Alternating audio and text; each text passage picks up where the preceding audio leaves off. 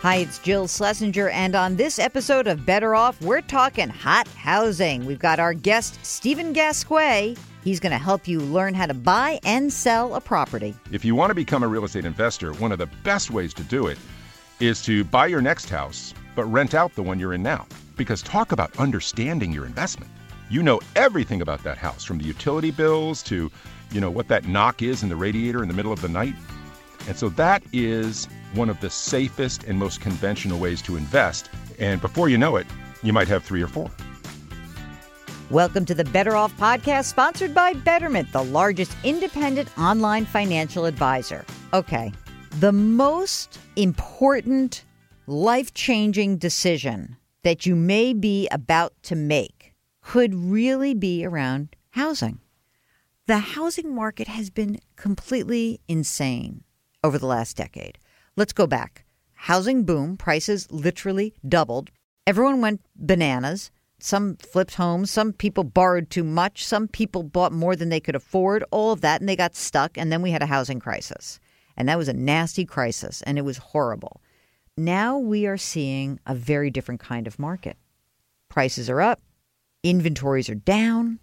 No, it's not crazy. It's not the crazy days of 2004 5, but I would say things are a little bit frenzied. recent article in the New York Times talking about California having a, a severe housing shortage. That is why I brought in a guest, an expert to talk about it. Stephen Gasque. He's the host of Real Estate Today. That's a weekly radio program presented by the National Association of Realtors. So, without further ado, here's my interview with Stephen. You're listening to Better Off with Jill Schlesinger. Okay, are you getting ready for your summer house search? Are you thinking about listing your own home? Are you ready to plunge into real estate? Our special guest today, Stephen Gasque. He's my pal and the host of Real Estate Today, the official radio show of the National Association of Realtors. Hi, Jill. I'm delighted to be with you today. It's so great. So, okay, let's let's do a back up a little bit.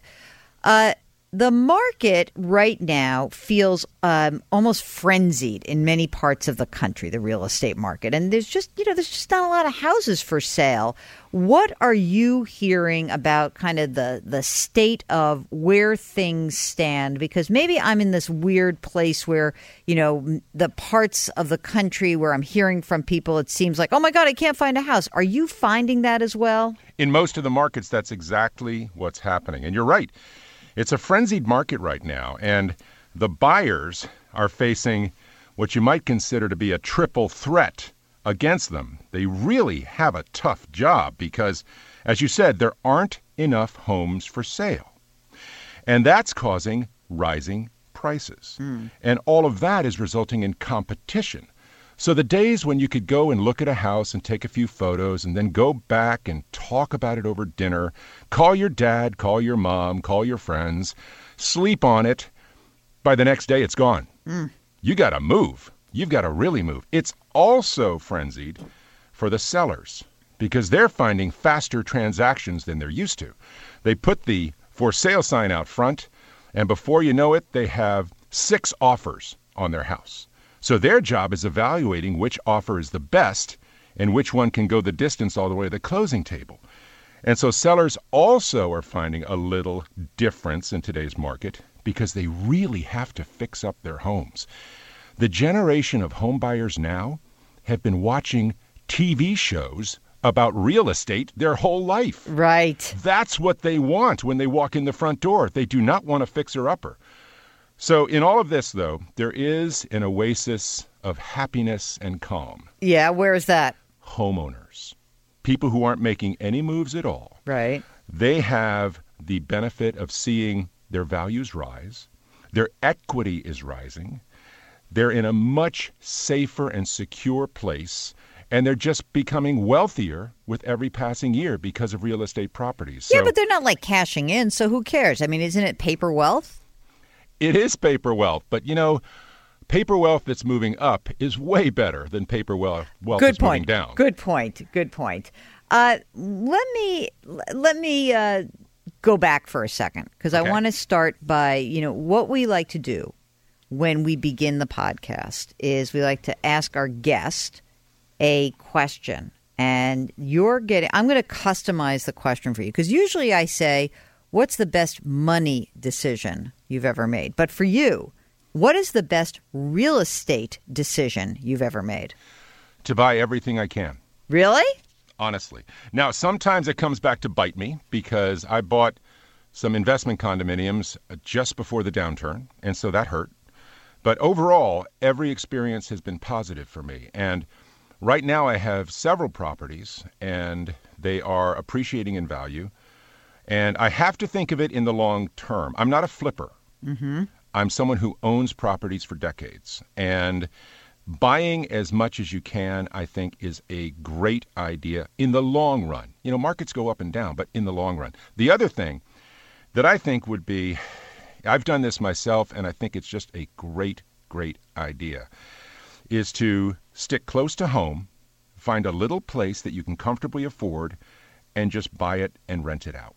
So you like being a landlord because I find that idea horrifying. I have to say, it really is like uh, the last thing I would ever want is to deal with someone else's pipes freezing. Seriously.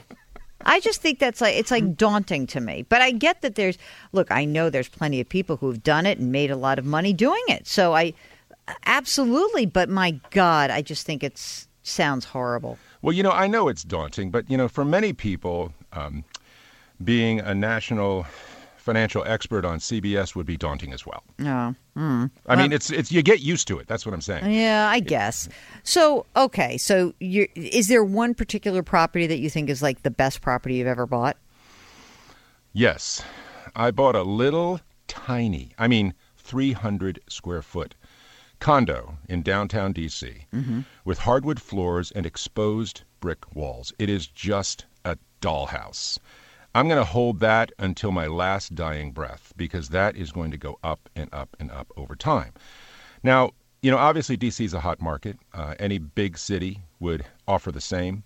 You wouldn't see the same return out in the country, and I own some properties in the country too. And for them, you know, over 10 years, if it goes up 15,000, you're doing well. But all in all, I do believe in home ownership, and I do believe, and I'm not just saying this because I'm with NAR. I mean, I've always believed in home ownership. I think it's a good move, and it's good for your family, and it's good for you. And I think that if you want to end up when you have white hair like I do, And he does have white hair, but it's a beautiful head of white hair. It really is. but if you want to end up with either wealth or close to what you consider to be wealth, I really believe that real estate's a part of it, and um, and it's something we understand. It's not like investing in some really exotic um, asset that you don't really know what's going on there. You know real estate, Right. and Another thing that I think is a really great technique, Jill, and I think you and I may have talked about this before. If you want to become a real estate investor, one of the best ways to do it is to buy your next house, but rent out the one you're in now. Because talk about understanding your investment. You know everything about that house, from the utility bills to, you know, what that knock is in the radiator in the middle of the night. And so that is one of the safest and most conventional ways to invest. Rent out that place and then buy your next house.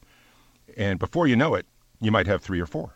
Okay, now let let's get back to the market as, as it stands right now. I mean, you've been around this business for a while, and when we hear things like bidding wars or low inventory, I think people start to get nervous that we're back, you know, a decade ago in the boom. How is this different than where we were 10 years ago? The difference is lenders are not saying to buyers, "Hey, you want a mortgage? Don't worry about the numbers." They can't say that anymore. Okay, so it's it is so the the lending industry has fundamentally changed in the last 10 years, right? Exactly. It's tighter, and if you can get a mortgage in today's world, you know you can afford it because they're not taking risks anymore. if you look at uh, where the market is in terms of buyers right now, what are some mistakes that buyers need to avoid? In today's market, I think the first mistake, and this is going to sound funny, is giving up. Mm. Thinking they need 20% of the down payment to buy a house. They don't. You yeah, can but it's safer. it is safer. Right. So, I mean, if they know that, if they know that they can get in with a good, solid, safe 3% down mortgage, but they decide it's safer to do 20, then good for them. That's good thinking. But I want to try to tell everyone you just don't need the 20%. That's okay, I'm, I'm going to push back because I'm going to tell you that I know you can get a loan from FHA, an FHA loan with as little as 3% down. I get that. I just don't think that's prudent. And I don't see why we should encourage people to do that. I don't even understand why FHA wants to do that. What's the reasoning behind that? It opens the door to home ownership. So what? people. Why is it like so? That's so okay. I I'm whatever. I, I mean, I like real estate. It's fine. I don't love it like you do, which is you know probably good because that's why you do what you do. But I don't. I don't really understand why the we should be so encouraging of home ownership to the point of actually having the government subsidize people buying homes in the form of a mortgage interest deduction, which they do, and I get to take advantage of it, but I never understood it. Like what's the big deal? Why why should a renter be penalized for renting versus someone who buys? Well, you've just asked me uh, several questions. Let me Yes, take the that's first what- one first. Um, Okay. the government, whether we're talking about the government-sponsored enterprises Fannie Mae or Freddie Mac, as well as the Federal Housing Administration, they believe that once you get into a house, if you can comfortably afford the mortgage, you begin down the road to accumulating wealth. Mm-hmm. And then in the long run, even if you put down 3%, if you just hold that house and make your mortgage payments and don't default, then over time, you and your family will be more comfortable and more well off and more able to withstand all the things that happen in an economy than if you didn't. And so mm-hmm. that's that's I and I believe that too. I mean, even if you get in at 3%, the one risk, as we know, the risk of getting in low with a low down payment is if the market falls, you're all of a sudden underwater. Whereas if mm-hmm. you have 20% mm-hmm. down and it goes down 5%, you know, you still got 15% equity. But let me just also point out one thing about the getting in without much skin in the game. Right. One of the most stable loans in America is the VA loan, which is 0% down. It has one of the lowest default rates of any loan in America. And so, you know, I believe, first of all, you are absolutely correct. You've got to crunch the numbers. You've got to know exactly what you can afford. Don't wing it, but know what you can afford. And if you can, and if you want, and if it's the right thing for you, you can get in. This is Better Off with Jill Schlesinger. We'll get back to our interview with Stephen Gasque about the hot housing market, but you know what? That advice don't wing it, crunch the numbers. It doesn't just go for your real estate purchase or sale, it goes for your entire financial life. That is why I am so delighted that Betterment is our sponsor. Betterment is the largest independent online financial advisor. Betterment provides personalized advice for your financial planning needs. Don't wing it. Go to Betterment. They give you a bunch of questions, you answer them. Based on the information that you provide them, they make tailored recommendations on decisions like how much to invest, how much risk to take on in your portfolio, and the type of an investment account you should have. You talk about what's going on in your financial life. Obviously, your home is is a big piece of that. Maybe you want to talk to a CFP or licensed financial expert. Well, you can at Betterment. You can talk to folks. Yes, investing involves risk, but when you crunch the numbers and when you are clearer about your future, you are not guaranteed success, but you are going to feel a lot better. Better Off listeners can get up to six months managed for free. For more information, visit betterment.com slash better off. Betterment, rethink what your money can do. And now back to my interview with Steve Gasque. Do you think that if the mortgage interest deduction did not exist, that it would be a crushing blow to the real estate market? I think it would it would reduce the incentives that people have to get in. Maybe we just reduce rich people's incentives, though. Do you know what I'm saying?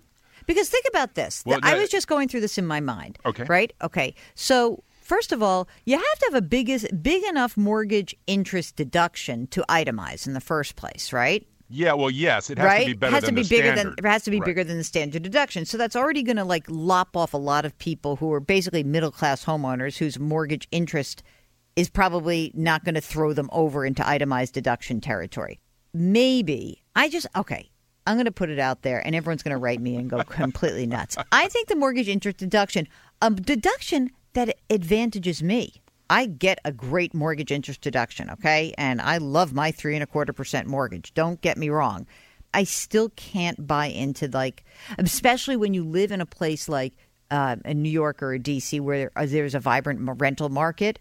I just don't get this idea of why we should be treating homeowners so differently than renters. There's a saying in real estate which is just awesome. Yeah, location, is- location, location. There's another one. Oh, okay. Which is if you're renting, you're still paying a mortgage. It's just your landlord's mortgage. That's a, okay. That's true. I, I guess that what is interesting is that in many markets, still owning a home is actually cheaper than renting. It's it's it's Right. absolutely true. So that I get. Right. It's just so I know I, I know that in every market which which is distinct in in and of itself like a different animal, there are pockets where it makes sense to rent and there are pockets that make sense to own. Right. I just want that I want the playing field to be leveled. So I guess. j- just to go back to something you said a minute ago, because being a reporter myself, I I never let the bone fall to the floor. With rich people. You said, why not just cancel the mortgage interest deduction for rich people? Well, I know you're going to tell me that you can't deduct more than a million dollars of interest. no. What? The answer?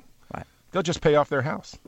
So what? They'll just shrug and say, ah, you know, Good. if I don't get the mortgage interest deduction, I'll just pay off Good. That's fine. Right. So that's what I'm That's saying. just it's use not of gonna, money. It's not going to add anything to the economy. No, I, I don't think it's going to add to the economy at all. I'm just suggesting that like it's it's just a benefit that rich people get that that you know essentially for what?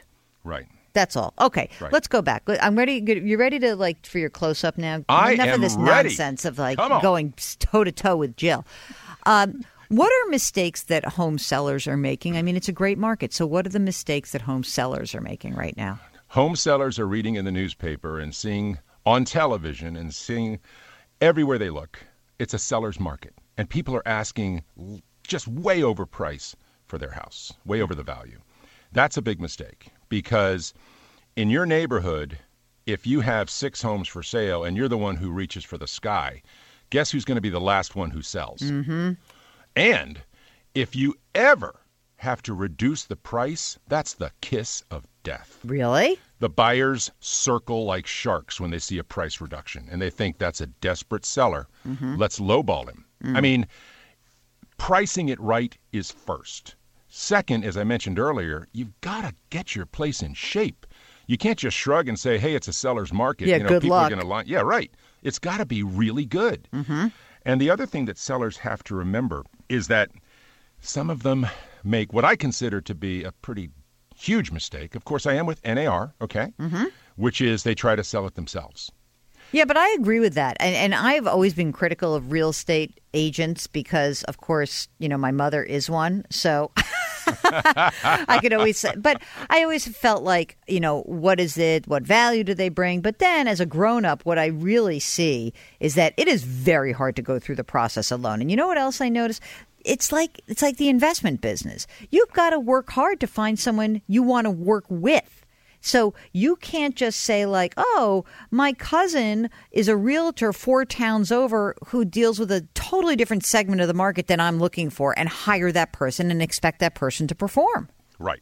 So I think you have to do some work. But I agree. I think going alone is crazy. It is crazy, and the studies show. I mean, I don't have the latest numbers, but the last time I researched it, maybe last year or the year before, that if you try to sell your house yourself without any professional help, it sells for, on average, 18 to 22 percent less, including what the realtor's commission would have been. Oh, you're kidding. Yep. So you make less money. That's a great fact. I love that. Send Yeah. that over to me. I got to write about that. I will. I will. All right, we did sellers' mistakes. Now buyers' mistakes. So obviously running the numbers. But what other mistakes are buyers making? They're just getting they're getting frustrated, they're leaving the market. But are there some negotiation mistakes people make? I think that in today's market, what you'll see is a buyer will come in never having bought a house before, and they'll load up the contract with walkaways. If you don't make this just right, I'm going to walk away. If you don't fix that drip in the sink, I'm going to walk away. If you don't um, replace the roof, I'm out of here. And they put all that in the contract, and every other contract is what in real estate circles they call a clean contract. Is that like as is or Not as is, but what savvy buyers are doing is they're getting the surprises out of the way ahead of the game. So they're having the home inspection done before they write the offer. Oh, that's interesting. You can do that? Yep. Oh, And- that's great. And if they decide it's a good house based on that home inspection report, they come in clean as a whistle, no walkaways, no contingencies. They're ready to go. Do you think that mortgage contingencies are spooking will spook some people off these days or not?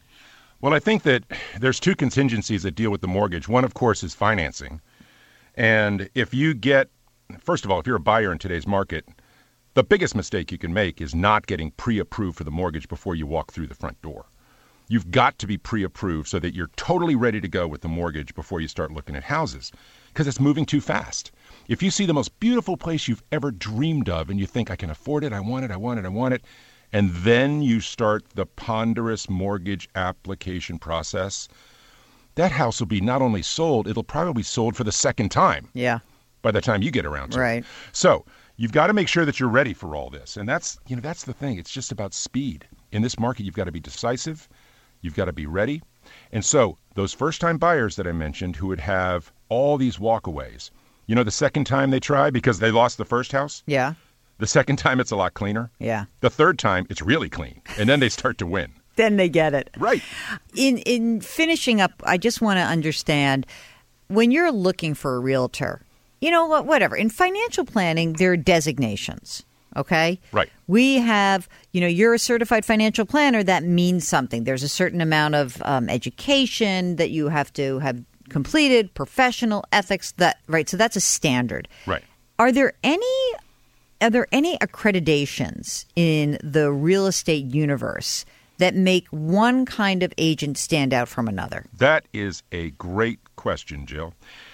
I'm going to start at the top. The biggest designation is to be a realtor because you're a member of the National Association of Realtors, and there are agents in America who don't belong. Members of the National Association of Realtors have to abide by what we call the Code of Ethics. It is the highest professional standard of business in the entire industry. If you're not a member of NAR, who cares? You don't have to do that. Mm-hmm. So that's number one. Number two, NAR has, I believe, 20 different designations. Some of them are very big, like ABR, the Accredited Buyer Representative. Those people specialize in working with buyers to help them succeed. Then you have the GRI, the Graduate of the Realtor Institute. These are really intense courses that you have to take and you have to update all the time. And then it gets down into the more specific things. There's something called ePro, which is I know how to work with the internet better than the average agent. And one that's uh, going to be appropriate for all of our veterans and active duty service people is the MRP, the Military Relocation Professional. That means that you know when people get the orders and they've got to close up their house and move, you're the person to help them because they have the experience doing that. So, yes, in real estate circles, there are a lot of certifications and accreditations. And, you know, I think that in our audience, it depends on what your personal circumstance is. But say that you have an elderly parent, you might want the uh, senior relocation services. Hmm. It's it's it's a wide range of specialties that kind of depend on where you live, Yeah. but it's worthwhile checking it out. That's interesting. And you know what's also interesting is millennials are starting to ask, "What are your certifications?" I love that. You've trained them well. Yeah. Before you leave, you told us about your 300 square foot best real estate move ever. Now you must fess up. What is your worst real estate decision you've ever made? The worst real estate decision that I ever made in my life. It hurts me to even think about it. When I was a kid, 22 years old, I had graduated from college the year before, and I was working in commercial real estate in Baltimore. And I lived in this beautiful old apartment building designed by the great architect Stanford White. And It was filled with little, you know, tacky apartments. The interior wasn't anything like the exterior was. And my landlord said to me, You know, I know you because you work real estate, and I was wondering, I want to sell this. Would you be interested in buying it? And I said, uh, Sure, dude. Uh, how much? And he said, $50,000. and I passed. Listen, we all have stories like that. I would say Mark and I always laugh because a lot of when we usually ask the question of our guests and from wide range of people, they tell funny things, but it's usually the story of I should have bought this real estate blank this house here, this building here when I had the chance. So, Stephen Gasque, the host of Real Estate Today, the official radio show of the National Association of Realtors, thank you so much for joining us. Jill, it's been my pleasure. You're listening to Better Off with Jill Schlesinger. Okay, it's time for the listener question of the week. If you have a financial question that's burning inside of you, just send us an email. Ask Jill at betteroffpodcast.com. You've got two chances to get on the air every week. Right now, during our longer show, which drops on Thursdays, and then, of course, on our Tuesday Better Off bonus call of the week. So uh, just give us a shout. We'd love to get you on. Right now, we are going to Kelly in Gainesville, Florida. Kelly, welcome to Better Off. What can I do for you? Hi. Well, so I had a question. Um, basically, I'm in this point where I have enough savings to buy a house and make an offer and, and be pretty comfortable, but I don't know if I have enough savings where I should just keep on building that um, or if I should purchase a house. Okay. Tell me a little bit about yourself. How old are you? 25. And um, how much do you have in savings? Uh, so right now I have uh, I have nine thousand dollars in cash. I have uh, seven thousand dollars in an investment account, and then I have a backup fund of about four thousand dollars, and that's kind of excluding any like checking account. So when you say the, um, the four thousand dollars, is that your emergency reserve? Like if something bad were to happen, is that what? Pretty much. Or is that in addition to the emergency reserve fund? No, that's the emergency reserve All fund. right. yeah. Okay, got it. So you've got uh, essentially sixteen thousand bucks saved up. How much would it take for you to buy something you'd want to own? Um, so when I've done like preliminary estimates, that I can go in um, and for nine thousand dollars because the market here is pretty inexpensive. Um, with closing costs and everything, uh, for, for less than ten thousand dollars, I can get a house that's very worthwhile and a nice investment. How much of a house? A couple hundred thousand? A hundred? Like what's the price? Uh, a hundred and uh, hundred and forty-five thousand, a hundred and fifty, somewhere between. Okay, there. 150. Okay, great. Okay. Um, and so what kind of when you say you could get into, you mean you would put obviously be putting less than 20% down. what Were you being quoted with like, "Oh, I can get in for less than $10,000?" Yeah, uh, so they have something called a right step mortgage that uh, a colleague of mine has also used, and Yep. uh, basically at five percent on uh, towards at five percent, you can, if you're moving into an area that is either above or below your income level, um, which the houses that I'm looking at in the neighborhood I really like happens to qualify under that for me, um, then you can uh, you can basically put 5%, but you don't have to do a lot of the PMI interest that would normally come for the life of the loan with an FHA or something like that. Uh, you no longer have to pay. Uh, so it is essentially like the benefits of having put a 20% mortgage, but you don't have to you don't have to pay the additional insurance or the additional PMI. Oh, okay. That's kind of cool. So, Yeah. what do you do for a living, Kelly? Uh, I work for a startup. Let's say you buy this house. Yeah. And you can get into it with the right step mortgage and uh, you lose your job. Mhm. How are you going to pay for that? Uh, well, I guess I would have to probably start to dip into the emergency fund for a bit. Um, I would probably have to find a job pretty quickly, uh, so I would have to give myself at least like three months to find a new job. I mean, okay, so uh, this makes me a little nervous. Um, so I know that this is uh, this, I think it's uh, this is all operated through TD Bank, right? And Yeah. so it's it's three percent down, like you said. I just looked it up. No mortgage insurance. Um, it's actually a new version of an existing product. I get nervous about this kind of low down payment type of product because it starts to feel eerily like the bad old days of the 2000s. So, why do you feel the need to buy a house right now? Um, it's more like I'm ready to kind of set down roots where I am, and okay. It feels like the market is really growing very quickly here, mm-hmm. um, and the houses are kind of being devoured. Uh, yeah. and it's growing a lot. So uh, there's also kind of this option of the house, the because we're a college town. Uh, it also feels like it'd be really easy to put the house for rent, and I could go back with my parents, things like that. Like there, there's quite a few options.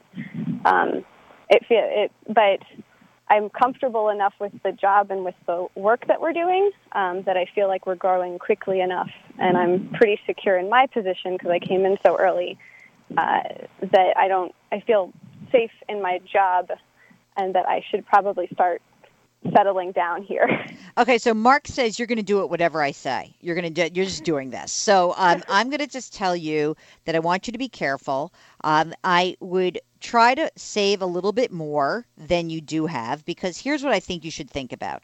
Uh, okay. Whatever you put down on the house, I want your whatever you leave outside of like the down payment, I want you to have six months of living expenses, including the cost of carrying the house. Okay. So you cannot put the whole sixteen grand down because four grand is not going to cut it for you. So whatever you decide to do, because again, we think you're going to do this no matter what, I want you to have six months safe reserves that can pay for all of your expenses no matter what. No matter okay. what okay and so um, it is this is not my ideal scenario for you i would much prefer you wait to get a mortgage that is more of a traditional 20% down 30 year fixed rate mortgage but i don't think you're going to do that so i'm just going to say that I want you to be incredibly careful. I want you to really build up that cash cushion as much as you can. I don't want you to reach for a house that's too expensive. And I want you to be extraordinarily cognizant that this is the kind of behavior that often leads to kind of scary things happening. I hope it doesn't happen to you. So I'm going to like put my little super positive vibes out and send it down to Gainesville, Florida right now, Kelly. So be careful and do build up that cash cushion. And I wish you the best of luck, but I also wish you'd be a happier renter. So Okay. There it is. I'm letting you go. I feel like no, a, um, I feel I like a mother. Great, uh, that's great advice. No, I, I, I think everybody's been really overly positive about it, and uh, when I've like had conversations with other people about potentially looking at houses, they've kind of been really encouraging. So you're actually like I trust your advice more, and I think that's why I reached out to begin with because well, I'm like a super saver, and I've been really cautious about this to begin with. Um, well, so I, I really I, do appreciate that. Well, good luck and be careful out there, okay? Okay, thank you. All right, take care. Thanks so much to Stephen Gasque of Real Estate Today, the weekly radio program presented by the National Association of Realtors. And thanks to you for listening. Don't forget, we've got our bonus episode that comes out on Tuesdays and the longer form every single Thursday. You can subscribe via iTunes or wherever you get your podcasts. If you have any questions or suggestions, you can find me on Twitter. My handle is at Jill on Money. That's at Jill on Money. Just use the hashtag BetterOff. You can also reach me via email. Ask Jill at betteroffpodcast.com. That's Ask Jill at betteroffpodcast.com. And if you wouldn't mind, please leave us a review or a rating in iTunes. It really will help us out. Better Off is sponsored by Betterment. Our music is composed by Joel Goodman. Mark Delarcio produces. I'm Jill Schlesinger. See you next week.